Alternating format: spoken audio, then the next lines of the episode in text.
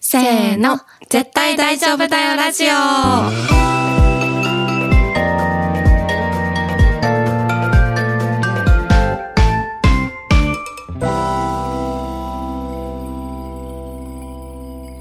萌えです。愛です。このラジオではクリエイティブ業界に身を置き、日々をサバイブする女子二人が漫画やアニメをはじめ自分たちを大丈夫にしてくれるものについて愛を込めて話していきます。はい。今回は、うん。えーとですね、なんて言えばいいんだろう。ちょっと急遽決まった企画なので、あの、うんキャッチーなタイトルはつけていないんですけど、うん。我々がそれぞれ、うん。えー過去に心をつかまれた、うん。なんて言ったらいいんだろう。いにしえのって言うとあれ。古の、いにしえじゃないでもい結に構。しえなのか。うん。なんかあの前さ、はい。一番最初にさ、うんあの、リクエストもらった的なさ、うんうんあの、たけるくん、私の友達のたけるくんからさ、うん。ああの、ー心のバイブル会でやったじゃん。うんうんあの、昔どんなことを、ものが好きだったかみたいな話したじゃん。それよりは、もうちょい気持ち年取ったぐらいの時の話だよね。なんそかうですね中学生とうかん。くらいの時に、まあ、だから、いにしえのあの作品のことをちょっとうんうん思い出して話したいっていうはい。だけの回ですよね。そうですね。はい。お互いに熱い思いをはい。ぶつけ合いたい。あのね、もう20年ぐらい経ってるわけじゃないですか。うん読んでから。うん。まあ、15年、20年経ってると、もう中身なんて何一つ覚えてないわけです けど、当然のごとく。うんなんか、中身は覚えてないんだけど、あれめっちゃ好きだったなとか、うんあれめちゃめちゃハマってたなみたいなものってあるじゃん。ううん。ある。こう自分の心の中に。で、結構それ大事なさ、うん。原体験になってたりうんさ、うんうん結構大事にしまっておいてあるものってあるじゃないですか。ありますねそ。のパンドラの箱を開けようの回です。 はい。パンドラの箱を開けようの回。これです ね。はい。いやー開けていくか。開けましょこれね、私ね、早速ね、ちょっと言いたいんですけう。ど、はい。あのーこれさっきちょっと話したら愛ちゃん全くわからなそうだったんですけど、うん。あの、ウェブコミックっていうね、うん文化うんうがん昔あったんですよ。はい私が中学生ぐらいの時、うんうん小学生、中学生ぐらいがこう最盛期だったと思うんですけど、うんまあ今ってもう当たり前にさ、漫画ってさ、ウェブで読めるじゃん、アプリとか。もう LINE 漫画とか、なんかいろんな出版社が漫画のアプリ出してて、そこでも読めるし、うんなんか Kindle とか、そういう電子版のコミックうんうん。とかもダウンロード購入できるし、まうあんコミックシーモアとかそういうのもあったりすると思うんですけうど、ん。まあ私が中学生の頃って当然もうスマホとかも何もないので、うんもうアプリって概念がないんで、うん漫画が、あの、漫画は紙のものだったんですよ、基本的に。その、商業漫画みたいな。うん。ジャンプとかね、リボンとかね、そういうものは、まあ、本屋さん行って買うしかなかったんですけど、うんまあウェブコミックっていうものがあって、うんそれは、あの、いろんな作家さんが自分の個人サイトで漫画作品を発表するっていううん。文化があって、まあそれはなんかその、前ちょっと BL 界で話したみたいな、うんあの、同人作品うんなんか逆転裁判のうん。やつとか、そういうのだけじゃなくてオリジナル作品もめっちゃ発表していって、んそれがすごい盛んだったっていう時期があって、うん。でうん私は一時期それを見るのにめちゃめちゃハマっていて、うんうん毎日更新を楽しみにしうて、んお家帰ったらこうパソコンの前にわーって行って、うんあのウェブコミックランキングみたいな、うんうんサイトを見てなんか横長のバナーがこう1位から順番にわーってなってるみたいなうんうんうんうんサイトがあったんですよ。はあっあはあはあたんです、 はい。疑ってまで、なんかそのランキングサイトから、あ、この人の絵が好き、みたいな感じでクリックして、じゃあブックマークとかして、せん。うん。で、なんかもう毎日そのブックマークを巡回していって、ああー更新されてるみたいな。うんうんうんだったら最新話だ、みたいな日々があったんですよ。 うんで、それがね、すごい自分の中ではめっちゃ楽しくって、うん漫画が好きになるうんきっかけの一つだったなって思思ってて、、で特にめっちゃ見てたのが3つぐらいあるんですけど、うまあ、1つは結構これはもう皆さん知ってる人も多いんじゃないかなって思うんですけど、あのヒーローさんの「読解や編」っていうサイトですね、うんこれは堀さんと宮村くんっていう漫画作品を発表してて、でうん堀さんと宮村くんはあの近年だと堀宮っていうカタカナで堀宮っていう名前で、あのアニメ化されたりだとかコミカライズされたりだとかっていうのですごく広く展開されているので聞いたことある人もいるんじゃないかなと思うんですけどもうどっかやへんとかね毎日マジで見てたね。なんか堀宮ってもちろんアニメとかも見たんだけど、うんなんかもうちょっと漫画だとこうディープディープな部分があるっていうか、うんなんて言うんだろうな結構暗い描写とかもあったりするのよ。へなんかー4コマなんだけど、うんちょっと暗い描写とかも結構あって、うんうんで私が読んでたのは小学す、うんまあ、12歳13歳14歳うんうんうんくらいがピークで見てたかなっていう感じなんだけど、まあなんか高校生なんて大人じゃん、うんその時。いや大え人です高校ね生って、あそんなえー、みた いな。っていうのがあったりしたんですよね。うんでもう一つがえっと TY メモリーズあ寝ても覚めてもっていうサイトの中でやっていた TY メモリーズっていう漫画がうんめちゃめちゃ面白かった。へえ TY メモリーズあのえっとね大文字の T に、うんえっと T.Y メモリーズ、うんうんひらがなでメモリーズかなっていうやつなんですけど、はいこれねもうサイトないんですよ。へえあの多分5年5年とかそれぐらいに、うんあの前に削除されちゃったんですけど、うんまあなんかオタクとオタクじゃない人がなんかこう登場する、うんえっ、と青春漫画みたいな男子高校生たちが出てくる漫画なんですけど、うん主人公のゆうたくんっていう隠れおイケメンの隠れオタクと、うんめっちゃもう見た目からしてあのなんだ旧来のイメージのままのオタクうんうのんなんかティーローっていう主人公の男の子2人がうん出てきてなんうか川口かなんかに住んで る設定でなんかうんアニメイト行こうぜみたいなことを言ってるだけの漫画なんだけどうんすごい面白かったんだよねへえ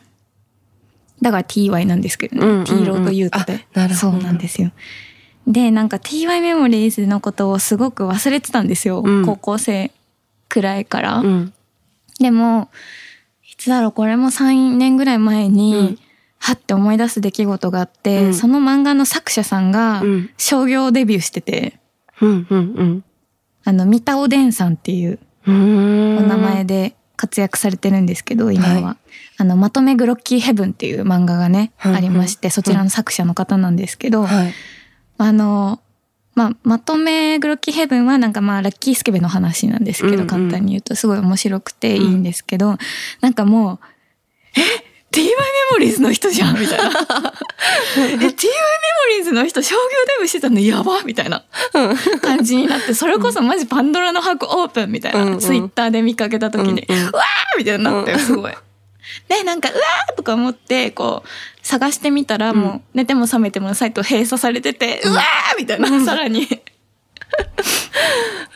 それはショッキングですねえ閉鎖されてるの大変ショッキングでしたねあなんかでも心をさ揺さぶられるわけよ、ーうんうんなんかあのあの時代の漫画うんみたいなもうのんって、うんうんうんいやそうですよねそうなんですうよ、んでねなんかもう一つあの「こみかみの人」っていうウェブ漫画があってこみかみの人「こみかみの人」ああー古い古いになんかご飯のおん丁寧に書いたおんの字の、おんの字の、うんに、神の人って書いて、うんうんこみ神の人っていう。まあこれなんかね、結構陰陰陽師系のなんか漫画だった。そういう系の漫画ですごい面白くて、なんかかウェブコミック業界の中でもすごい描写が丁寧で作画がいいみたいなのでうん有名だったと思うんですけど、うんまあこれもね、すごい読んでたんですうが、んなんかね、これこみかみの人はなんかに1年に1回ぐらい思い出して結構追ってたんだよ。うんうんでももう2014年とかで更新が止まってしまってあ、で、ウェブコミックってそういうのがあるんですよ。うんうんうん更新が止まるの。はーみんな長編とか書いてるんだけどあ、ーそうですよそう。すごい切ない気持ちになるわうけ、んうんこっちうは。んうんああ、みたいな。うん途中で終わってしもうた、みたいな。うんうんで作者さんのツイッターとかさめっちゃネットストーカーのように探してもさ、ツイッターも更新されてなくて、うん。ああみたいないやそうですよね、もう編集さんとかがいるわけじゃないですそようねそうそうだから完結までいかないっていうか、うん基本的にうんうんうん完結もなんか切りよくいいところまでいったウェブコミックって結構少ないんじゃないかなってうん思いますね、うんうんまあ、ブログみたいなね、うんうんうんテイストだからうんでもなんかそれもいいなみたいな、うん完結しないっていうのもいいなみたういな、ん確かに確かなんかさ完結しないってさ、に、うん、あのそれを読んでいた私も終わらない感ああるんだよねああわかります、ええあの最好きな漫画の最終回見れないみたいなあそうそう気そうそう持そちうとちょっとこうあ似て近いでるすと思ようねうんなんか最終回があってそれを取っておくっていうのとよりはなんかもっとなんか運命に左右されてる感あるんだけど、うんうんうんなんか終わらないでいられるみたいうんうんうんうなんずっとみたいな気持ちはあるうんうんんだよね。なんかあと他に23個すごい見てたのあったけどうん忘れちゃったので忘れました。はいすごいでもなんかどんどん出てきてましたねなんかこでう も泉の ように溢れ出てました、えーでもウェブコミックってうん、みんな読んでないのかなみんな読んでたよねきっと読んでたよどうなねの皆さん読んでましたよね読んでる人も多いんじゃないですか私は結構こうインターネットを制限されてたんで、あそうか家庭的にあそうかそうだから図書館とかなんか私の家の近所にあったあーサキラっていうホールとか、なんかそこえ何その、れ サキラっていうホールが滋賀県にあるんですけど、ホールってあの演奏会とかする。あーイベントホールってことそう、イベントホール。うんで、そこになんか共用のパソコン、共こうみんなが名前書けば使えるみたいなパソコンがあって、そこで、あの、フラッシュ、面白フラッシュ倉庫とかを見る という、 小学生だったんですけあーど、そう面白フラッシュ倉庫やっぱ愛ちゃんも通ってるそう、もうやっぱ大体通ってますよね、あみんな。面ま白あフラッシュ倉庫。そうだよね、うんえ思い出深いフラッシュあへーりま すいやでも結構やっぱグロー系がお覚えちゃってますね。グロなんかグログロー系あグロ系、ちょっとうんウあーォーリーを探せを探してたなんか怖いやつがバーンって出てくるとか、あーちょっとこうサザエさんのあーあちょっとった顔色悪いやつとあっか、え赤い部屋とか赤い部屋とか、あなた赤い部屋好きですあ、そうそうそうそう、みんなでギャーとか言いながら見るみたいな。そうなんだそう。そういうインターネット生活でした。あー図書館かサキラに行かないと見れなかった。なるほどね、まあそうだね家庭にパソコンがあったかどうかっていうのは結構大きいかもしれないね、うん。でね、こう、親御さんの教育方針みたいなのまあも、確かに確かそうにあったかもしれない。うんだからそんな私はインターネットっていうよりかはもう本当に漫画とかはいこう本とかアナログのねアナログなものに触れることが多くて、ちょっとさっき萌えさんに言ったんですけど、うんその中でもあの青い鳥文庫 の早峰薫先生の作品がもう本当に大好きであの代表的なもので言うと「名探偵夢水清志郎」シリーズ、はいはい、あとは「怪盗クイーン」シリーズが、はあのもう私の、もうこ う、あそこあうっっていう心の奥底にいるんですけど、常に。で、なんか、名探偵夢水清志郎シリーズは、あの、仲良しいで、やそうなのそう、コミカライズされて連載されてたんですよね。うんで、それで知ってる人が結構多くて、私も漫画から入って、仲良しで夢水清志郎シリーズやってて、しかもこう、その夢水清志郎の描き方も結構こう、ひょうひょうとした、なんか、年齢不詳のつかみきれない男みたいな感じで描かれて、うんうんうんうんすごい小学生の時の私には魅力的にすごい見えてう、んそっからもう夢水清志郎を追いまくって、うそんの結果まあ小説の原作の方にも行って、うんでこの早峰薫先生大好きってなって、うんあの、都会のトム・ソーヤとか、はいはいあ都はい会、町かな町のトム・ソーヤとか、あとその怪盗クイーンシリーズに、うんあの、行って、怪盗クイーンシリーズが私は一番好きなんですえけど、ー読んだことないもうね、オタクの好きなもの全部詰め込みみたいな感 じで、えちょっともうちょっとはい、あの、分解してもらっていいですかあと、怪盗クイーンシリーズは、うんえっと、怪盗クイーンっていう、あの、男性でも女性でも明記されていないキャラクターが主人公なんですね。はいはいはいはで、いえっと、白髪のロン毛であ、私の好きな、 あ白もいいんですかあ、白もいいです。あ白髪、まあ、ちょっとピンクがかった白髪のロン毛で、うんえっ、と、そのクイーンが主人公で、なんか素手でボトルとか切れるんですよ。どういうことなんかワインが好きなんですけど、クイーンは。うんでワワインを飲むときにあのこう栓抜きでなんか助手のジョーカーくんっていうあの超強い、うんうんあのお青年がいるんですけど、うんそのジョーカーくんがクイーンじゃあのボトル開けますよみたいなこと言ったら大丈夫だよジョーカーくんみたいな感 じで素手でシュッてこう手刀みたいなのしたらボトルがスッてボトルが切れてそこからトポトポトポってこうワインを飲むっていう描写があってもう私はどんだけこう手刀を練習したか髪をこう手で切れるかみたいな。あでもなんかオタクっていうか中二病、そうそうそうそうそう。で、なんか、クイーンとジョーカーは、なんか気球、気球、飛行船に乗ってて、はいはい、で、こう全国を旅してて、まあ義族みたいな感じなんですよね。うんあの、悪いお金持ちとか、なんかそういうものから、こう、あの、財宝とかそういうものをあ取ーって、いい人、あこう、いいように使うみたいなものあをーこう美学としてて、そういう回答の美学みたいなのをすごい持っている、あの、二人組で、その二人とプラス、なんかね、R2D2 みたいな名前の、なんか人工知能が仲間にいるんですけど、はいはいなんかそれがこう音声だけで出てきて、その飛行船を操ってるのが RD だ。 RD そう、RD っていう音声だけで、ちょっとこう冷静な感じで、あーはーなんかこうは突ーっ込み入れてくれる、クイーンとかが結構とんでもない系の人だから、クイーンとかジョーカーに突っ込みを入れる人工知能が仲間にいて、うんうんうんそうなんかもう本当にこう中二病心をくすぐ るあの設定と物語なんですけど、結構その首都の件もそうなんですけど、うんなんか昔のその私の行動にもすごく影響してて、うん作中でそのクイーンに出てくるあの悪者が、その幼少期に、うんなんかちょっとうろ覚えなんですけど、その幼少期に、なんかこう、えっと、家を抜け出して公園から香港かどっかの街の夜景をこう見渡すのが好きだったみたいな描写があって、はいはいはいえ、みたいな。いいなみたいな感じで、私もなんか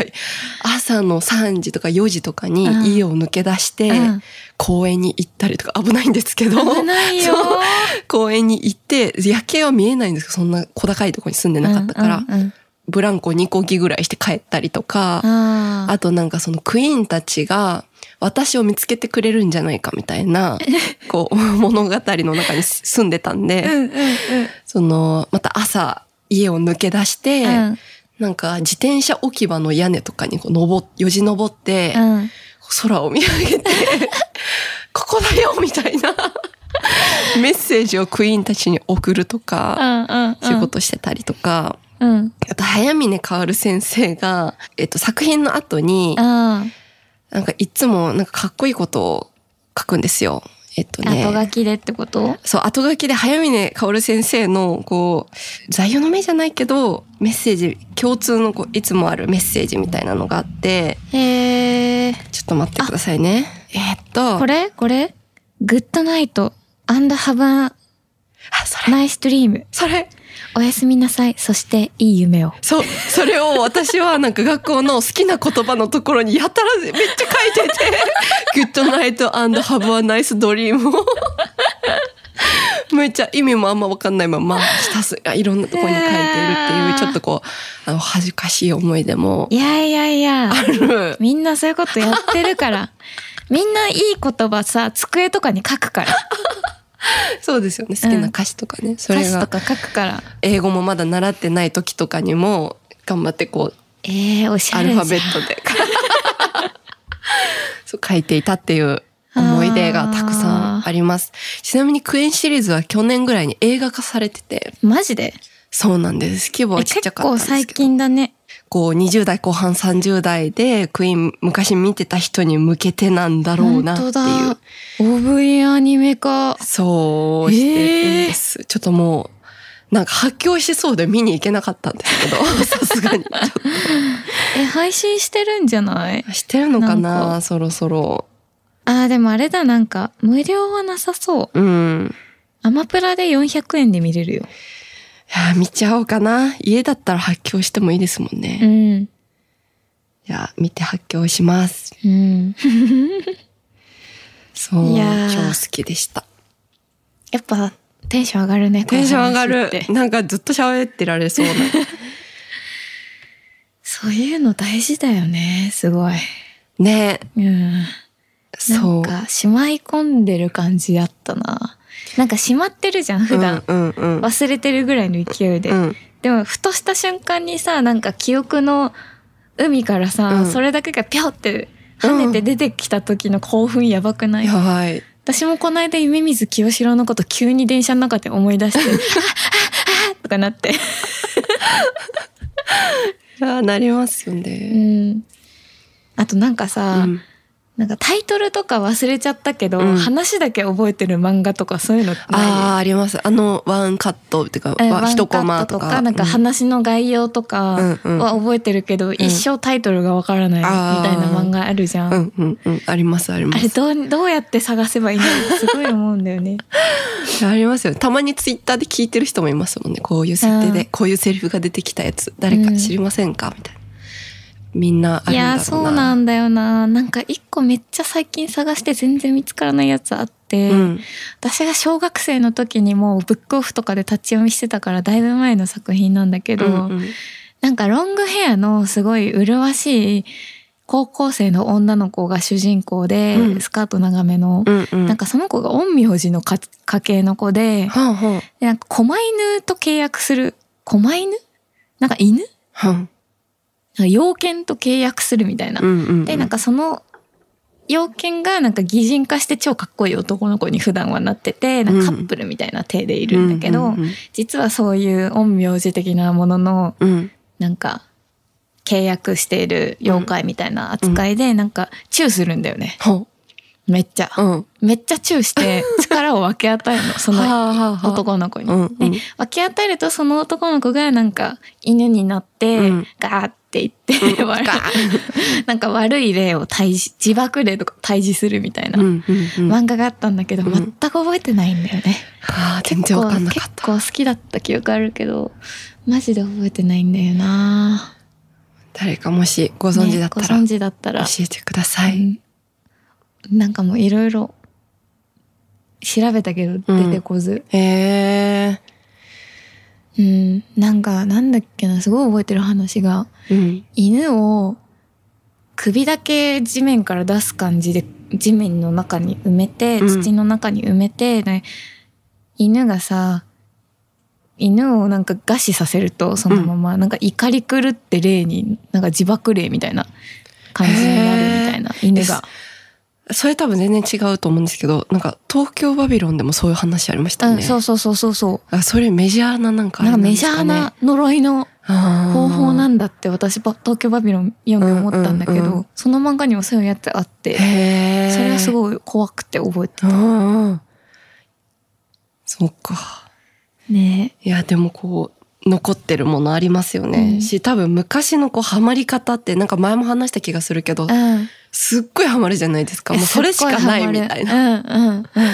ぱなんかその時のエネルギーってすごいですよね。今も強く残ってるというか。今そんな無理だもんねう。ん。そう、なんかいっぱいあるから、興味あるものとかが。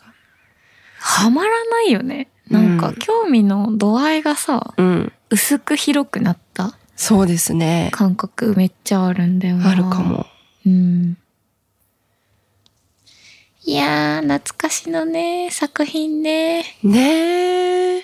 なんかそう、あの、そういう怪盗クエンとかが映画化されて、うんあの、早峰先生のツイッターがこう出てきて、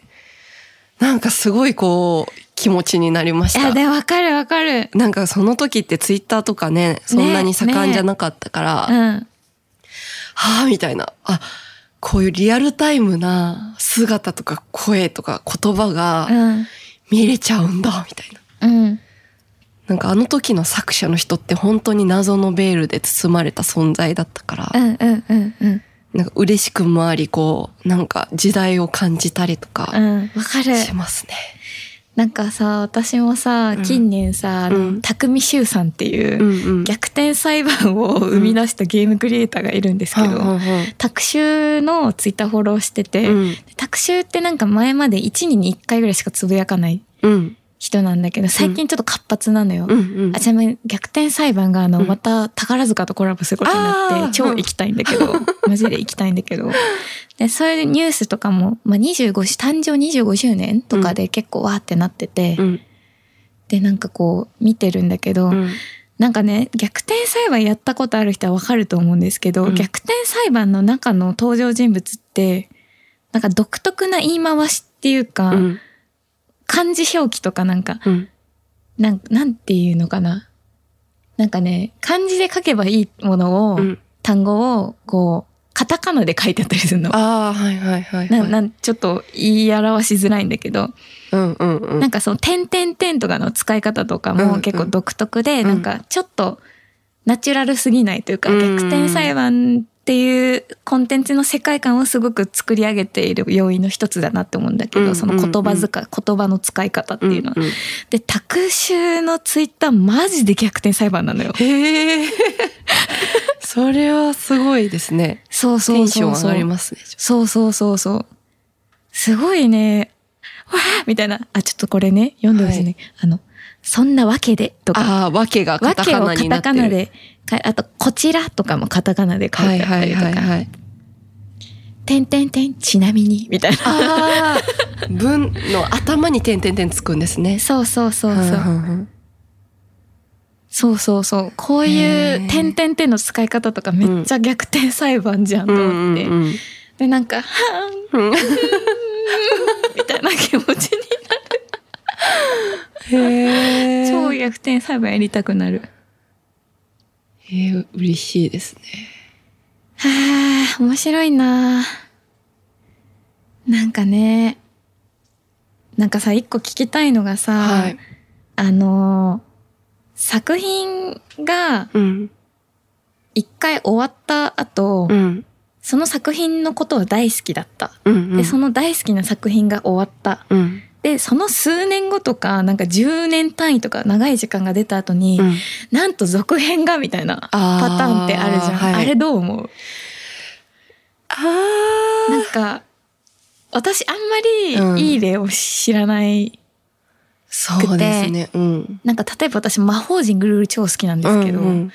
魔法陣ぐるぐるをなんか死ぬほど読んで子供の頃、うん死ぬほど笑ったみたいうな、ん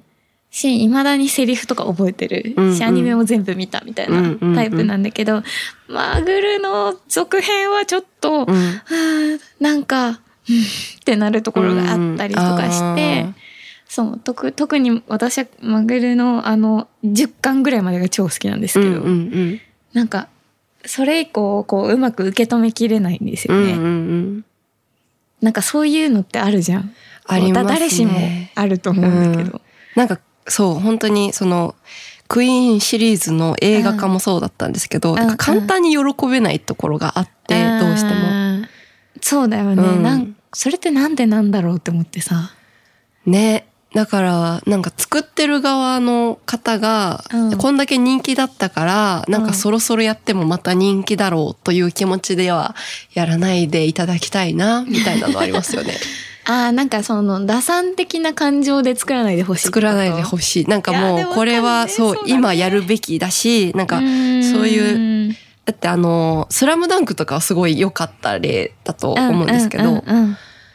なんかそう必然的にその年々月が経って、うんそのいろんな人の熱量があってうん続編とか、うん、そういうちょっとこう違う軸のお話とかがあるっていうのはうんありがたいなと思うけど、打算的なものも多分なくはないから嫌な、うん嫌なというかこうちょっとネガティブなイメージを持っちゃってるのかなと。打算的に見えちゃうのかなどうしても。なんか、こすり倒してる感みたいな。あーあるのかも。ね別にこすってもいいのにね。そうですね。そうですなぜね。なんだろう。でもなぜなんだろうなって思って、うんなんか、その続編が生まれたことでめっちゃいい例もさあって、うん。あの、クーネル二人住む二人っていう漫画があって、うんうんそれは同性カップルのうん。話なんですけど、うんまあ、女性側の視点と男性側の視点で、うん。一つのエピソードでなんか2話ずつぐらいうん。うん。あるっ。ていうやつなんだけど、うんそれが完結したん完結する時に二人が結婚するっていう話で終わったんだけど、うんまあ、去年一昨年ぐらいからあの続編がスタートしたんですうよ、ん。うん。でそれは私めっちゃ嬉しくて、うん。でもう次の巻で終了らしいんだけど、うん最終巻になるらしいんだけど、うんえ最終巻みたいなうんうんショックみたいな、まだ続けてほしいみたいなめっちゃポジティブな気持ちなんだけど、うんうんそなんかこんなポジティブなになれたの初めてかもみたいな、うんうんその続編とかうで、んうんうんもうことごとくなんか受け入れられなかったあー人生だった気がするみたいなねでもテニプリとかもそうじゃないですか、あーでもテニプリはなんかそんなにうん嬉しいずっとやっててほしいって感じですね。あーしなでもなんか離れていく人がいるのもうんわかるけど、うんなんかそのなんていうんですかねテニプリは本当に打算的っていうよりかは好み先生の爆発みたい な感じなんでうんなんだろう、ね難しいです何がね。差を分けるんだろうねうん、ね結構サクッとあるよねみたいな言ってたけど結構でもうちらは割とこれあるあるだよね、うんサクッと終わると思ったら終わらないよそうねそうなんですよね。すいませんすいま本せん当に2年もやっててまだ読み切 れない自分たちがわからないあーはい。はい、終わりますね。終わりましょう はい。えっと。絶対大丈夫だよラジオでは皆様からの感想やリクエストなどのお便りを募集しています。お便りは各エピソードの概要欄にある Google ホームよりお願いします。お便りを寄せてくださった方には番組オリジナルステッカーセットをプレゼントしています。また、ツイッターで感想投稿も大歓迎です。ハッシュタグ、絶対大丈夫だよラジオ、もしくは大丈夫だををつけて投稿お願いします。おはカタカナです。番組のツイッターの ID は、アットマーク、DAJOBU、アンダーバーラレ RADIO、大丈夫ラジオです。よろしければぜひ、フォローもお願いします。はい。はい。ひひひ。へへへ。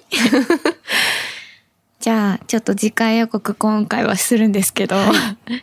いちゃん次回は何ですか次回は、えー、鶴音。